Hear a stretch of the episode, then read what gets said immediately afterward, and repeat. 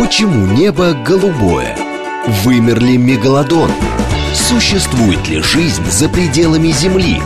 Почему чешется укус комара? Об этом не рассказывают в школе, но все это хотят знать и дети, и их родители.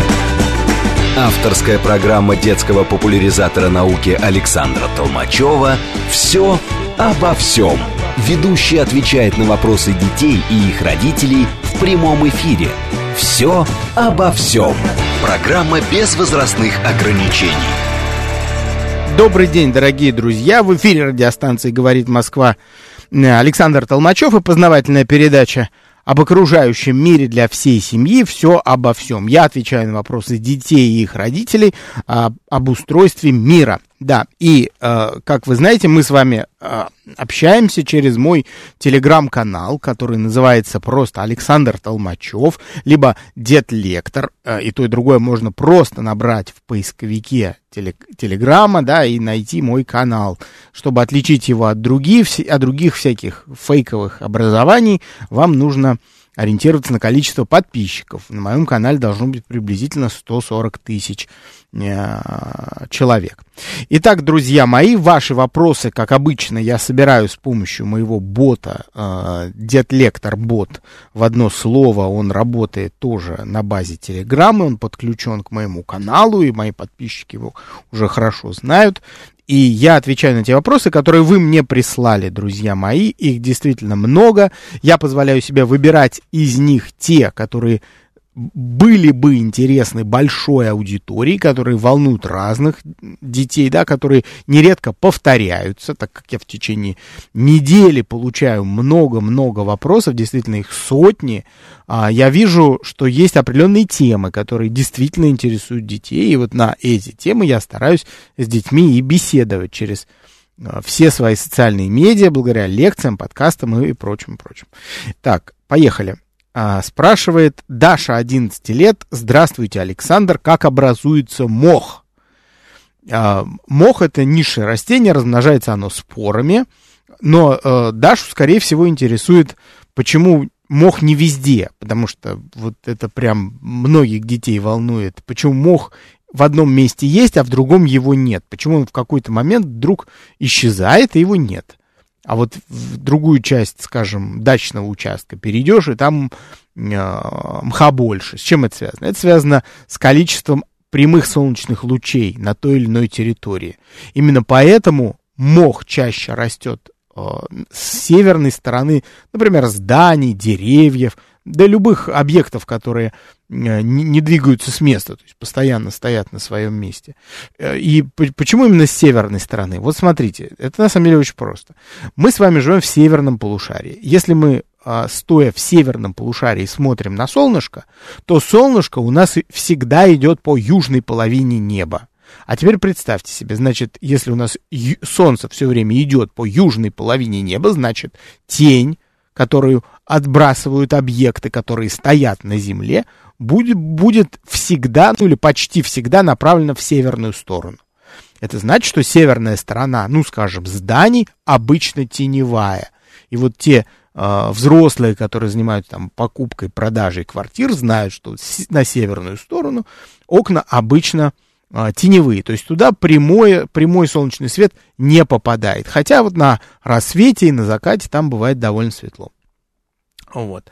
А, следующая мысль. Смотрите, если у нас э, теневая сторона северная, это значит, что у нас с северной стороны зданий, деревьев в том числе, вода будет, вообще влага будет испаряться гораздо медленнее, чем с южной стороны, поскольку солнце и прямые солнечные лучи у нас в основном с юга. Значит, влаги всегда будет больше на севере. Очень хорошо. Следующая мысль. Для того, чтобы а, мхи чувствовали себя комфортно, им всегда нужна влага. Почему? Причем влага на поверхности земли. Влага в земле не подходит, не, устроив, не устраивает их. Почему? Да все очень просто. У мхов нет корней, это низшие растения. У них есть специальное образование, которыми они крепятся там к разному субстрату, к дереву могут, к камню прикрепиться, к кирпичам могут прикрепляться. Вот, поэтому мы и видим, мох часто растет прямо на самом здании, если оно, э, если это теневая его сторона. следующая мысль заключается в том, что а, от, вот, не испарившейся влаги действительно больше с севера. Поэтому мхи там всегда чувствуют себя более комфортно. Следующий вопрос. Не подписывает его э, автор. Ну, может, такому вопросу и подпись не нужна. Для чего нужны комары? Очень популярный вопрос. Звучит он, ну, буквально, ну, почти каждый день. Ну, каждый второй день точно дети задают этот вопрос, для чего нужны комары. Э, разумеется, комары участвуют в, в э, пищевых цепочках в природе очень активно, играют громадную роль буквально для выживания обитателей э, водоемов, болот, в частности, стоячих, да и не только стоячих, да, и, и в, в, в речках тоже они играют огромную роль. Почему? Да все очень просто. Потому что самка комара откладывает яйца всегда в водоем как выглядят а, личинки комаров, которые выводятся из яиц, вы точно знаете, если вы а, хотя бы раз проводили лето за городом полностью. Да, если вы видели, например, какой-нибудь таз или какую-нибудь бочку, в которой стоит вода на дачном участке, например, долгое время, вы точно совершенно обращали внимание, что где-то через несколько недель в этом тазу или в этой бочке появляются маленькие червячки, которые а, постоянно находятся у поверхности. Они такие почти прозрачные. Но как только вы подходите к этой воде, а, червячки начинают как бы дергаться, сокращаться, извиваться и погружаться а, в глубину. Вот, как только вы отходите и издали смотрите, что с этими червячками будет дальше происходить, они потихоньку всплывают со дна снова к поверхности. Это личинки комаров. Ими питаются в водоемах многие-многие а, животные, которые там живут. Это личинки рыб, это взрослые рыбы в том числе. В общем, а, фактически а, комары дают возможность рыбам процветать в водоемах, да, не крупным, не крупным рыбам, да, вот, поэтому вне всяких сомнений, если бы численность комаров сильно упала, конечно бы это повлекло за собой уменьшение численности рыбы. А рыба это, по сути, кормовая база для многих других животных, которые и в воде живут, и на суше на них охотятся, например. Да, тут тоже далеко ходить не надо. Вспомните, например, медведей, которые на рыбу а, охотятся, и, и лиса может рыбу ловить.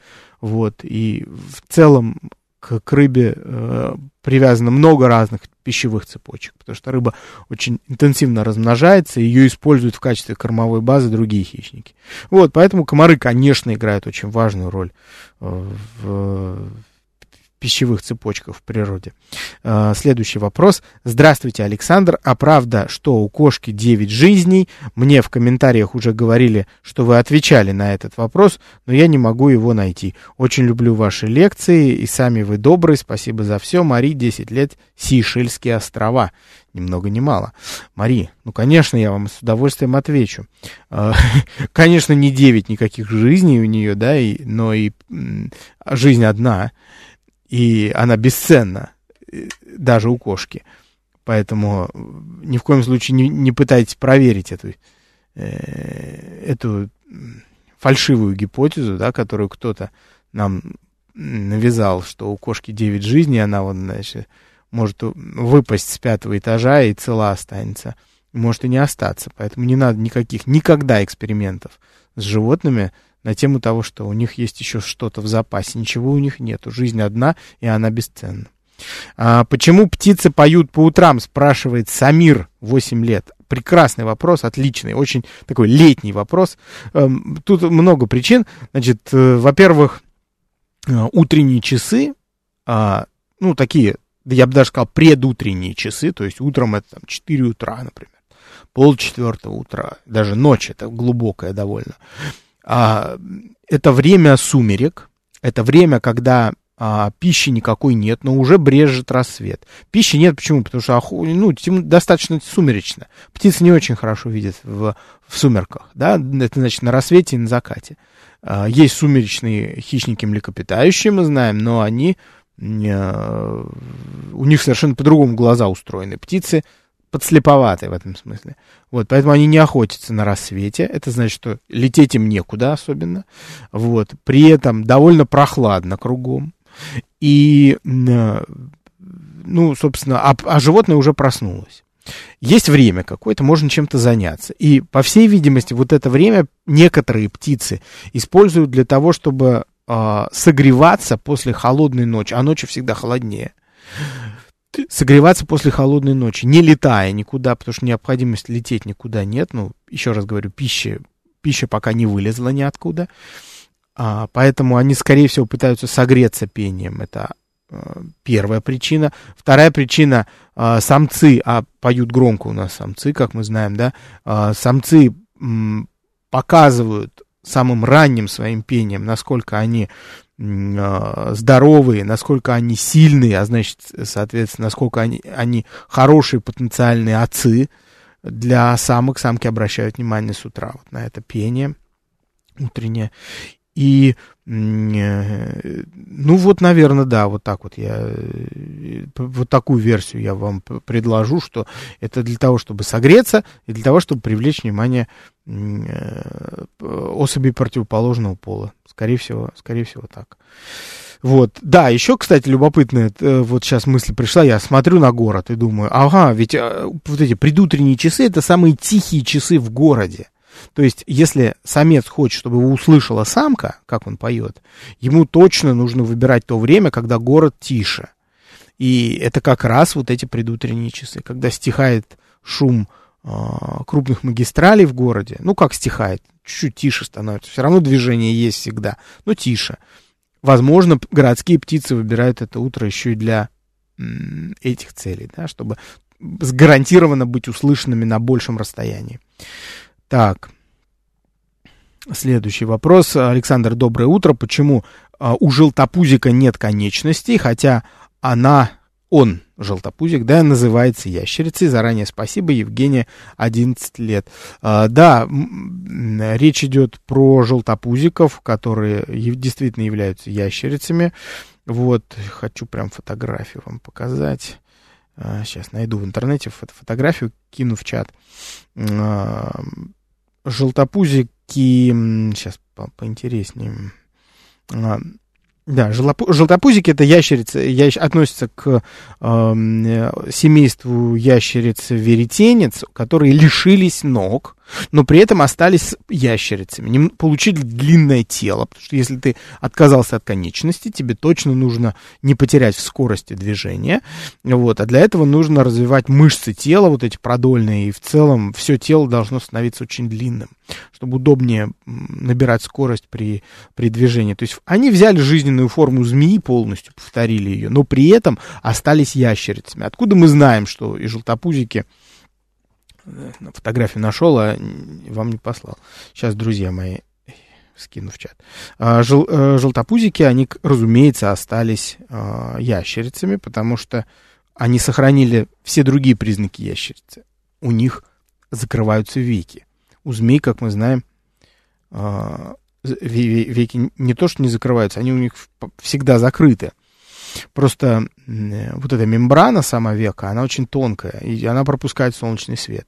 И поэтому нам кажется, что глаза у змей всегда открыты, а на самом деле они всегда закрыты. Это очень удобно, потому что змея таким образом всегда защищена от а, попадания пыли в глаза и частиц мелких.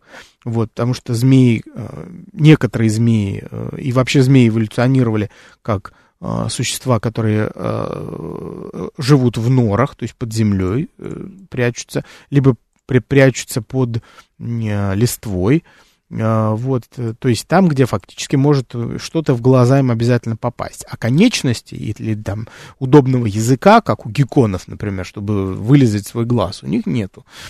Поэтому веки у них всегда защищают глаза.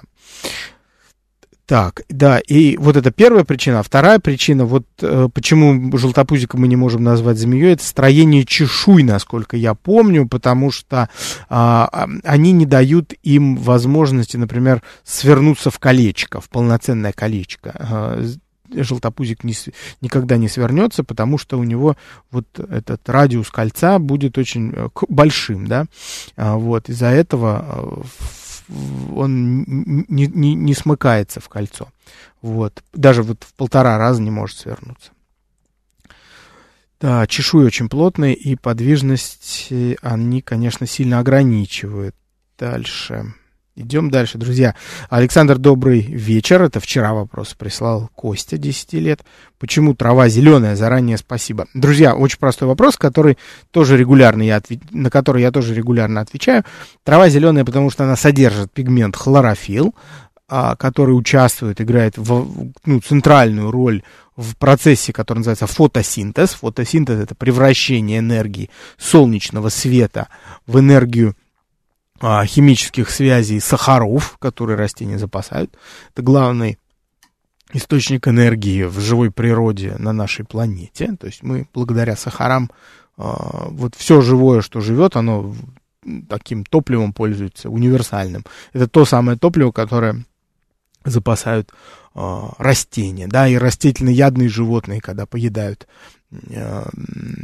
Э, растения, растительность, да, они как раз непосредственно пользуются этими сахарами, а хищники опосредованным, так скажем, энергии химических связей, которые получили травоядные, они получают э, от этих травоядных, когда на них охотятся. На вопрос Кости отвечаю. Значит, хлорофилл, вот его много в растениях, и для того, чтобы растения жили, процветали и размножались, им необходим обязательно вот этот хлорофилл. Вот он окрашивает листья в зеленый цвет цвет. Но мы знаем, что некоторые э, растения, в частности те, что в северном полушарии растут, они некоторое время могут быть желтыми, красными, оранжевыми и других цветов. Это связано с тем, что в, с наступлением холодов, там, с поздней осенью, даже нет, давайте, в середине осени, а, хлорофилл начинает в листьях разрушаться. Вот. А, это приводит к тому, что его просто в листьях почти, э, значит, почти полностью он в них исчезает. Остаются только другие пигменты, которые тоже там были все время. Это пигменты ксантофил и антоциан. Вот ксантофил, он окрашивает листья в желтый цвет, а антоциан в красноватый. И вот они в разном соотношении в листьях есть. Там, где, например, антоциана мало, эти листья будут желтые в основном. Если мало э, ксантофила, то они будут все антоциановые, то есть красные листья.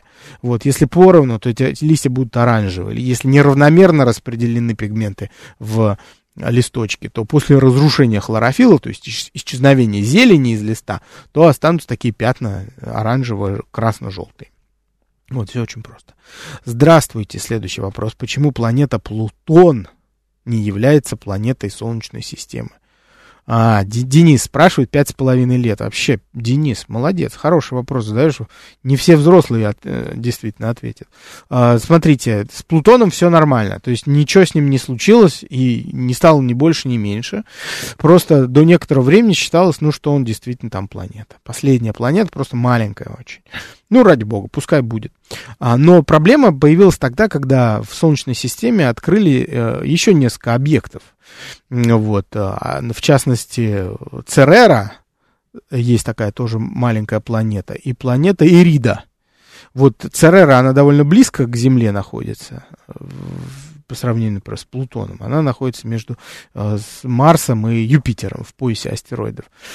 А, это Церера, да, и Айрида находится очень далеко, это такой очень далекий-далекий объект, даже дальше э, Плутона, она находится, транснептуновое тело с такой мега огромной эксцентричной э, этим орбитой, да, да, то есть у, уходит очень далеко, там, в два раза дальше, чем на Юпитер от Солнца уходит, прям далеко, далеко, далеко, а потом снова возвращается в Солнечную систему. А, так вот, и Церера и Рида, оказывается, вполне похожи себе на Плутон. Получается так, что у нас, значит, э, в Солнечной системе надо бы еще два, две планетки дорисовать. А потом посмотрели, они похожи как бы друг на друга, и Рида, и Плутон, и Церера. А, значит, они объединили их в отдельную группу, и Плутон, и Цереру, и Ириду, и назвали эту группу карликовой планеты. И важным критерием для карликовости стало то, что у них довольно маленькая масса, и благодаря этому они не расчищают свою орбиту от других объектов. Вот. И, и по этому критерию, без обид для Плутона, он просто перестал быть обычной планетой, а стал планетой карликовой. И ничего такого, с ним ничего не стало, просто появились у него братья и сестры, и его отнесли к категории других планет. Вот, и, исключили из списка э, основных планет Солнечной системы, которые мы с вами знаем. Да? Ну вот. А самой маленькой, соответственно, планетой среди основных стал, как известно, стала планета земной группы, вы ее помните, Меркурий. Дальше идем. Александр, добрый день. Скажите, пожалуйста, эволюция животных... О, хороший вопрос, интересный, длинный. Скажите, пожалуйста, эволюция животных происходит во время их жизни? Например, ящерица живет-живет, и вдруг у нее раз отвалились ноги, и она превратилась в змею, кстати, про желтопузика, да? А, или эволюция происходит уже у потомства. То есть, например, ящерица живет с ногами, умирает, а ее потомства ног уже нет. Или это происходит у потомства, то есть а, у потомства то животное не удивляется. А, и если это происходит у потомства, то животное не удивляется, что у нее ребенок не такой, как родитель. А, Евгений 11 лет спрашивает. Евгений у нас вообще, конечно, кладезь отличных вопросов, очень крутых, просто энциклопедических. Значит, э, Евгения, смотри, смотрите, смотри, и все друзья мои, э, изменения в природе, вот те самые, которые мы называем эволюционными изменениями, происходят очень медленно. И такого э, явления, как у, э, у родителя, скажем, уши маленькие, а у ребенка уже огромные, как у слона вдруг стали, мы такого никогда не видим. Вот. А изменения происходят исключительно медленно, на это уходят тысячелетия и миллионы лет. Даже сказать миллионы лет более правильно. А, изменения происходят в результате мутаций. Мутация это изменение генетического кода организма случайным образом. Просто сбой.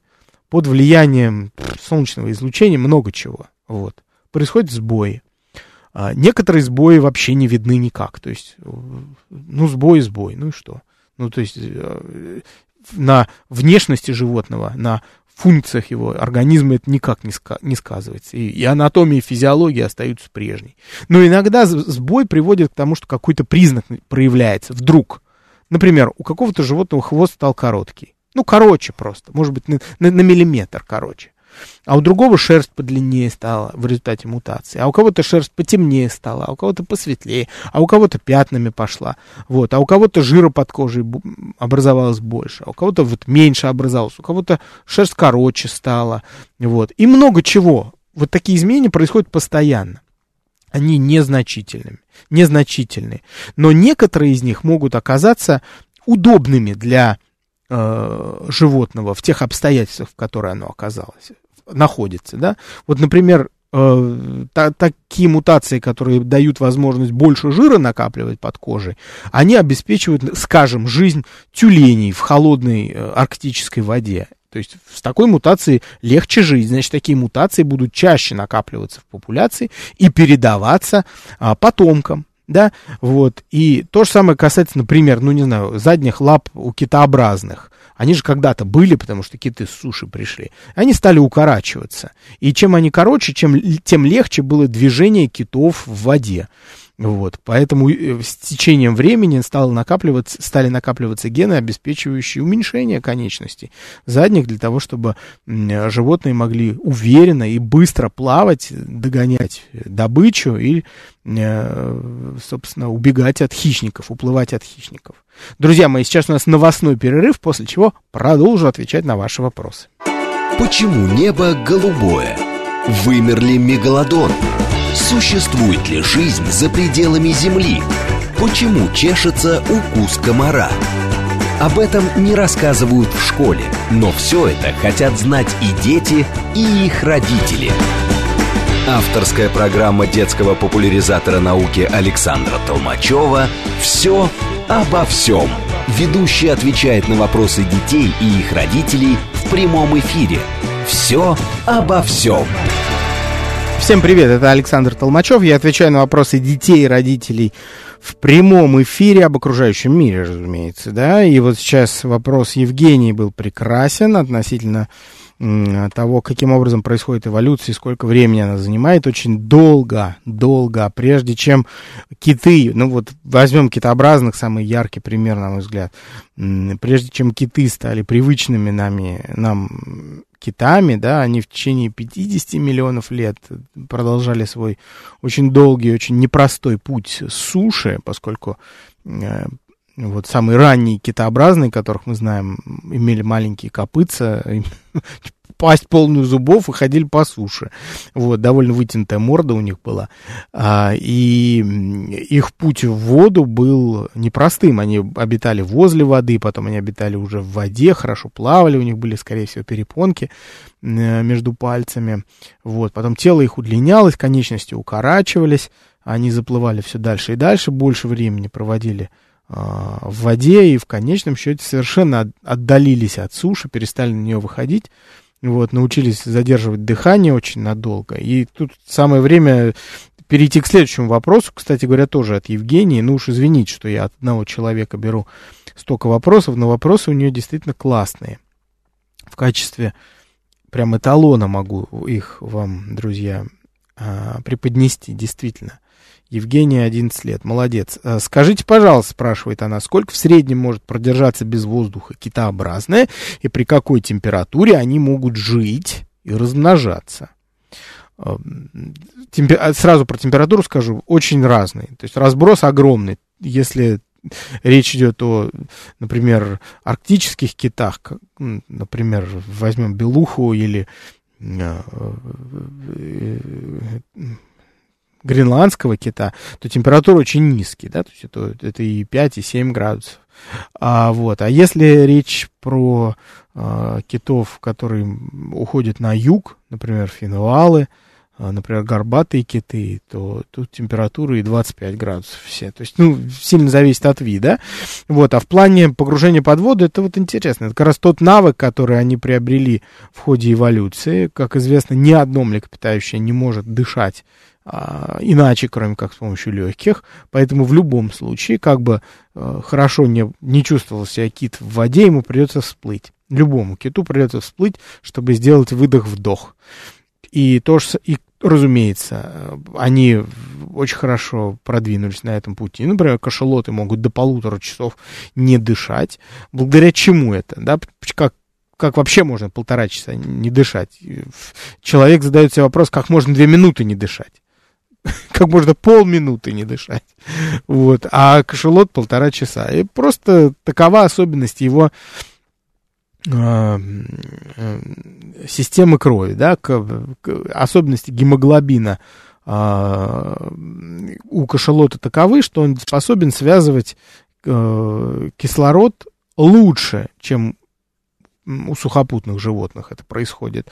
За счет этого он просто больше кислорода способен удерживать в кровотоке. Кроме того, э, кашалот имеет э, огромную там печень, в частности, другие внутренние органы, которые работают как депо для крови.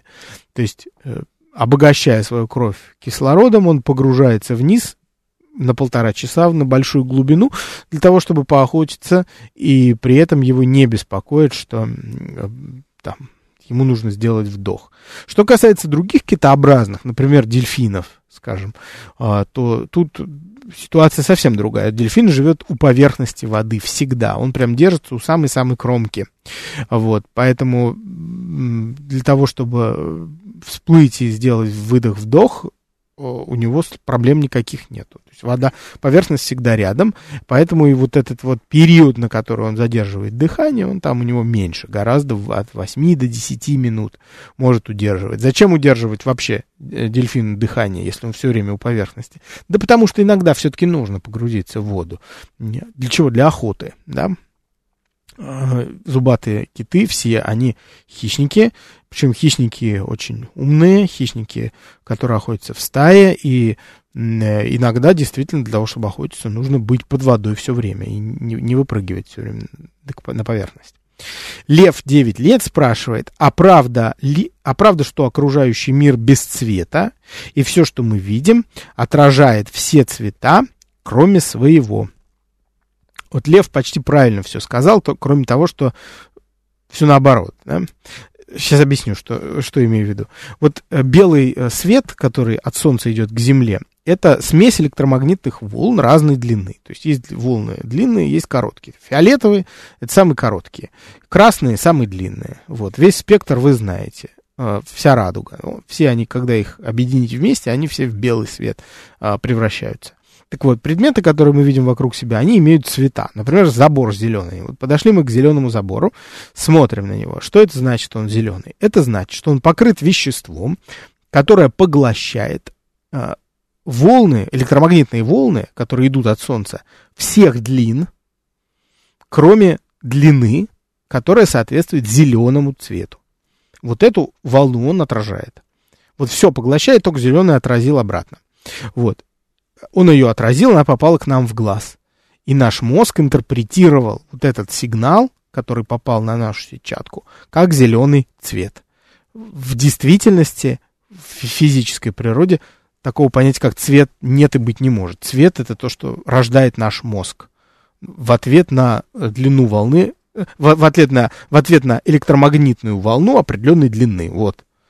А так цветов в природе нет. Почему у Земли есть магнитное поле, а у остальных планет его нет?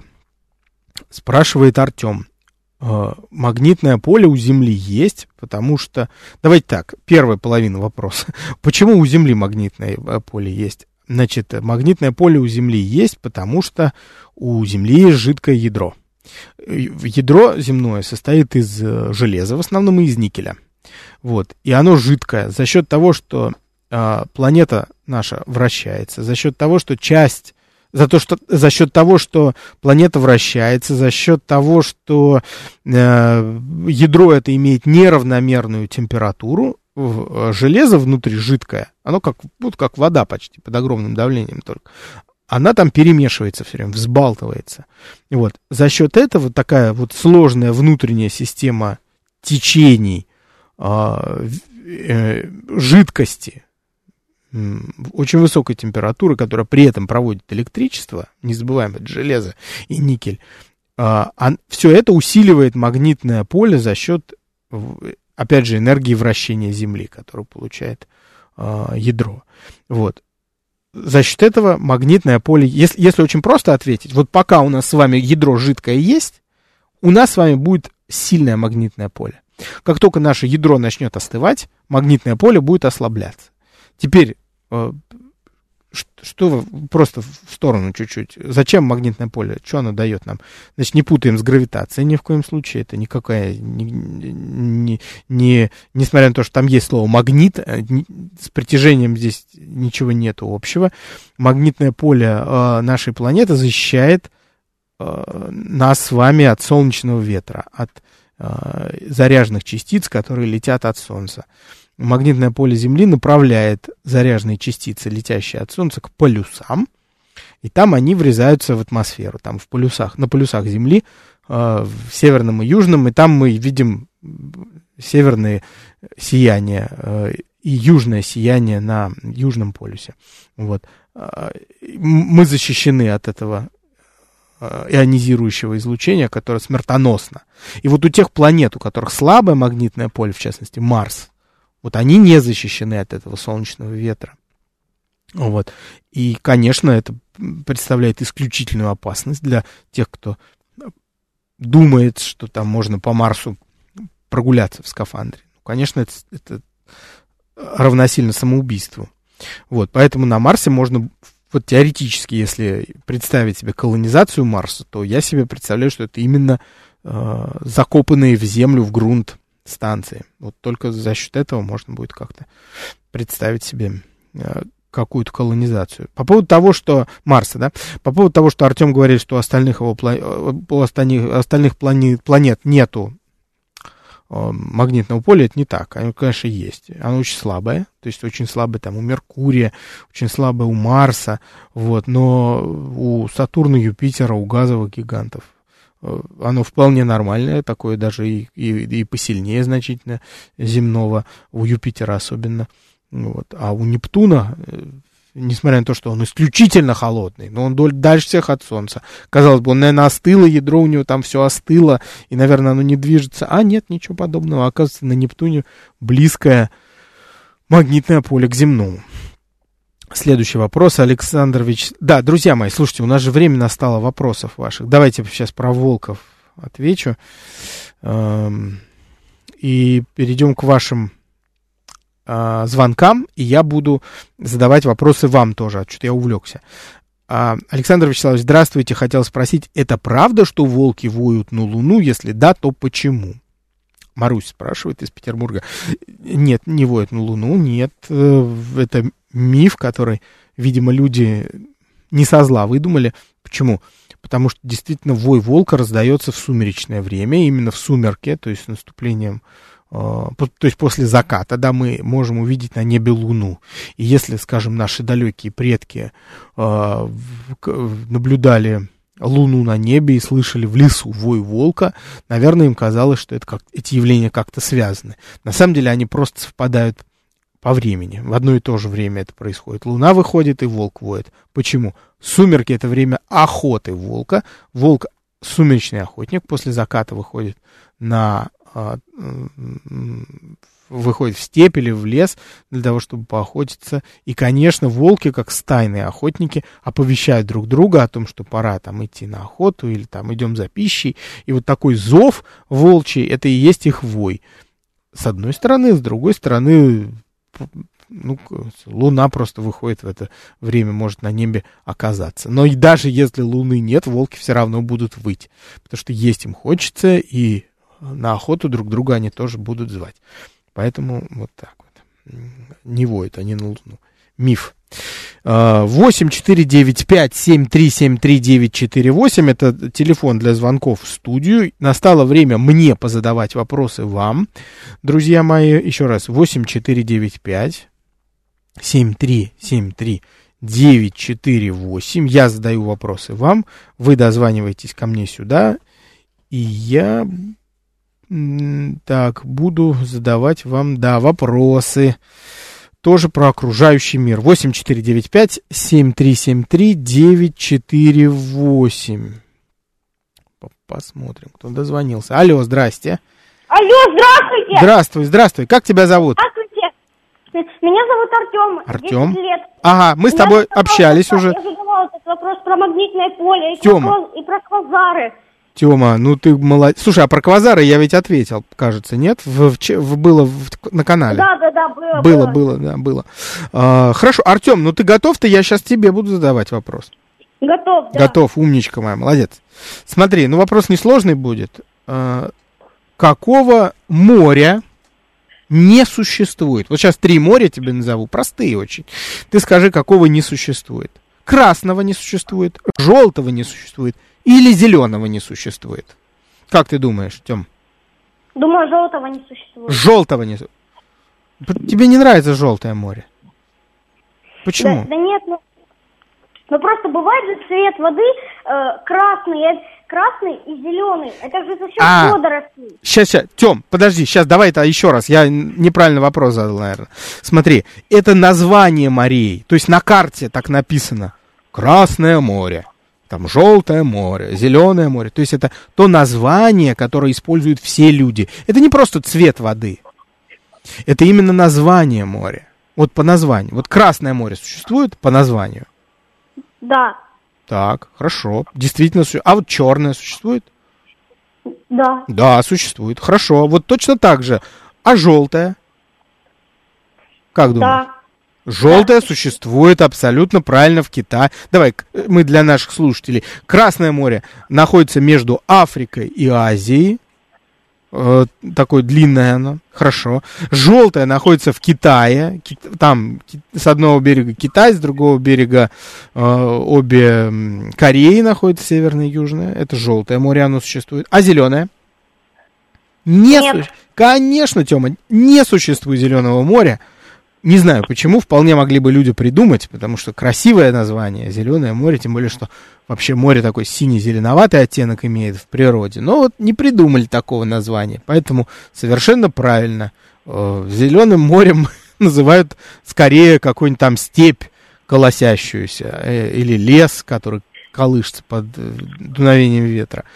Тема, спасибо тебе большое. Обязательно еще звони, пиши вопросы, потому что вопросы классные, вот которые ты задаешь. Да. Мне очень нравится. Спасибо, спасибо вам большое. Я большой поклонник вашего канала. Я люблю там все смотреть. Круто. Спасибо тебе большое, Тёма. Спасибо, не пропадай, давай, дозванивайся еще, интересно с тобой поболтать будет. Давай, пока-пока, да, дружок. Пока-пока. Да, Хороших выходных, счастливо. Угу, спасибо. 8 4 9 5 7 3 7 3 9 4 8. Продолжаю ваши звонки принимать, потому что я знаю, что много желающих поотвечать на те вопросы, которые я вам тут приготовил. Так. Алло, здрасте. Алло. Алло. Да, здравствуй. Как зовут тебя? Давай знакомиться. Самир, это я. О, Задавал... Самир, да, и ну ты можешь не, не продолжать. Я знаю. А, прекрасный вопрос ты сегодня задал, отличный. С него я начал. Это, не, он был не первый, по-моему, второй он был. Но хороший вопрос. Спасибо тебе. Так, Самир, теперь ты будешь отвечать на мой вопрос, да? Хорошо. Да. Ты мне только напомни, ты из, откуда? Ты из Москвы, по-моему, да? Да, из Москвы. Из Москвы, хорошо. Я вел вашу лекцию Супер хищники Арктики. А, ты был? Да, на, я на лекции. был. А, ты был, отлично. Был на живой лекции, где ты уже, уже не часто встретишь ребенка, который был на моих живых. Так, хорошо. А, так, так, так, так, так. Ну, давай, нет, слушай, ну я тебе посложнее хочу. Я тут нашел один, но это, наверное, для помладше. Ам... А, вот, вот, вот, вот, отличный вопрос. Смотри, Самир, чего не бывает в пустыне? Снега не бывает, дождя не бывает или града не бывает. Ой, да, слушай, я не, не это какой-то неправильный вопрос. А, сейчас, сейчас, Самир, подожди. Я сам себя, сам себя поймал в этом, в, в этом вопросе. Давай так, э, снега не бывает, дождя не бывает, града не бывает. И четвертый вариант тебе, все бывает. Все бывает в пустыне. Как ты думаешь? Думаю, не бывает снега. Снега не бывает? Да. Нет, бывает, на самом деле. А, на, на самом деле... Град. Нет, это тоже бывает. На, на самом деле, ой, на самом деле, эм, по тому, как я ошибся, ты бы мог догадаться, что что на самом деле все бывает. И снег, и дождь, и град. Да, в пустыне бывают все виды осадков. Но не во всех пустынях бывают эти виды осадков. Вот. Потому что, да, есть, есть пустыни, которые довольно в умеренных широтах находятся. Ну, чуть-чуть южнее умеренных широт. И там вполне может быть весь комплект. И любые и ледяные осадки кратковременно могут там вполне выпадать, и ничего для особенного в этом нет. Просто, ну, такой климат. Вот. А в целом там в течение года поддерживается такой климат, благодаря которому там мало что растет. И мы видим, там только колючка растет, кактус и еще что-нибудь такое ползучее, и все. И в результате этого, ну да, перед нами пустынь. Но там могут быть осадки. Вот и все. Но все равно, Самир, я очень рад, что мы с тобой наконец познакомились, да, и у тебя была возможность и дозвониться. Но ты в следующий раз э, звони еще. И, да, и не стесняйся. И я тебе еще позадаю какие-нибудь вопросы интересные. Кстати, вот мне мама говорила, угу. что можно не только звонить угу. и, и что и слушать угу. вопрос. Э, да. Ну, можно еще задать вопрос. Можно задам? О, ну давай, давай, конечно, конечно. Почему, почему у альбиносов нарушения, когда они рождаются? А нарушения какие? С цветом ну, кожи, ты имеешь в виду? Да. Почему а, у них пигмента нет? Почему пигмент? Ну, смотри, вот мы сегодня говорили уже в ходе эфира про мутации. И это вот как раз тот самый случай, когда у животного наблюдается мутация, в результате которой не вырабатывается природный пигмент, меланин. Его нет просто у, у животного. Возьмем человека, например, человека с альбинизмом. Не вырабатывается у него пигмент меланин. В результате этого э, мы видим, что у такого человека невозможно, э, ему, он не может загорать, да, не может загорать. Почему? Потому что для того, чтобы загорать, необходимо выработка обязательно меланина, который будет защищать кожу от ультрафиолетовых лучей. Что, что с альбиносом будет во время загара? Он обгорит, кожа получит э, серьезный ожог. да? Ну, да. конечно, не такой, как там от пламени, но тем не менее она покраснеет, облизать будет. Вот. Помимо этого, цвет волос. Вот не зря у темнокожих африканцев такая темная кожа, она защищает их, потому что там супер очень жарко. Это, это правда, но вот относительно как раз э, темнокожих тут много разных вопросов, потому что э, не, э, не только для этого она защищает их, да, там есть и другие гипотезы, там они э, разные. Вот про альбиносов, давай вернемся еще раз к альбиносам, ты же про них спросил, а? Э, цвет волос, вот, например, темноволосые люди, это значит, что у, у них в волосах содержится тот самый меланин, который окрашивает их в, в темные оттенки. Таких темных волос у альбиноса мы не увидим. У альбиносов обесцвечены будут волосы. Вот. То же самое касается цвета глаз. Вот, например, люди, у которых глаза карие или там зеленые в определенном соотношении э, с другими. Или голубые. Да, вот, а у, у альбиносов они будут голубые, да, будут обесцвечены, потому что там не будет... Либо же красные, либо же вообще фиолетовые. Ну, про красные нет. У, у человека радужка не может быть красного цвета, она будет такая серая, бесцветная, голубовато-серая, вот такая. Вот, спасибо тебе большое, Самир, за звонок. Я продолжу дальше отвечать, или, может быть, даже кто-то дозвонится еще. Спасибо тебе, дорогой мой, я тебе желаю хорошего дня, хороших выходных. Хорошо, до свидания. Давай, пока-пока, дружок, пока. Так, еще один звонок. У нас кто-то звонит, поэтому не будем отказывать. Алло, оп, нет, не получилось. Сейчас кто-то еще. Алло, нет, что-то не работает. Сейчас, если кто еще дозвонится, друзья, не стесняйтесь. 8 495 7373 948 набирайте. О, вот, сейчас попробуем. Давайте. Алло, здрасте. Алло. Здрасте. Да, здравствуй, здравствуй. Как зовут тебя? Да, Давай да. знаком. Меня зовут да. Матвей. Матвей, сколько тебе лет? Мне 11 лет. Угу. Я, я вам, зада, я вам от, задавал вопрос, то, то что правда, что нюх собаки лучше, чем нюх крысы? У собаки, чем у крысы лучше. Э, ну, давай я-то, раз ты с вопроса начинаешь, э, Матвей, да, давай отвечу. Значит, э, измерить сложно, потому что непонятно, как мерить, да, только, только за, про расстояние. Но я думаю, что у собаки э, вкус, э, нюх лучше, да, потому что собака это хищное животное, которое охотится на большой территории. Что касается крысы, это все-таки животное, которое предпочитает растительную пищу, хотя иногда может там есть и э, пищу животного происхождения, но крыса охотится на небольших территориях. Если она ищет еду, э, это всегда небольшая территория. Собака всегда работает, так скажем, да, э, взаимодействие с другими животными на большой площади. Поэтому, соответственно, и обоняние у нее должно быть более острое для того, чтобы ориентироваться.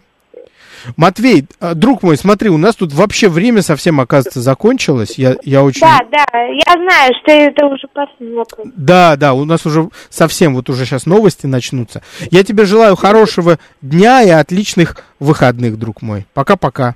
Счастливо. Спасибо. Спасибо. Друзья мои, а у нам пора заканчивать. Друзья, новостной перерыв, а мы с вами встречаемся в следующую субботу, как всегда. До свидания.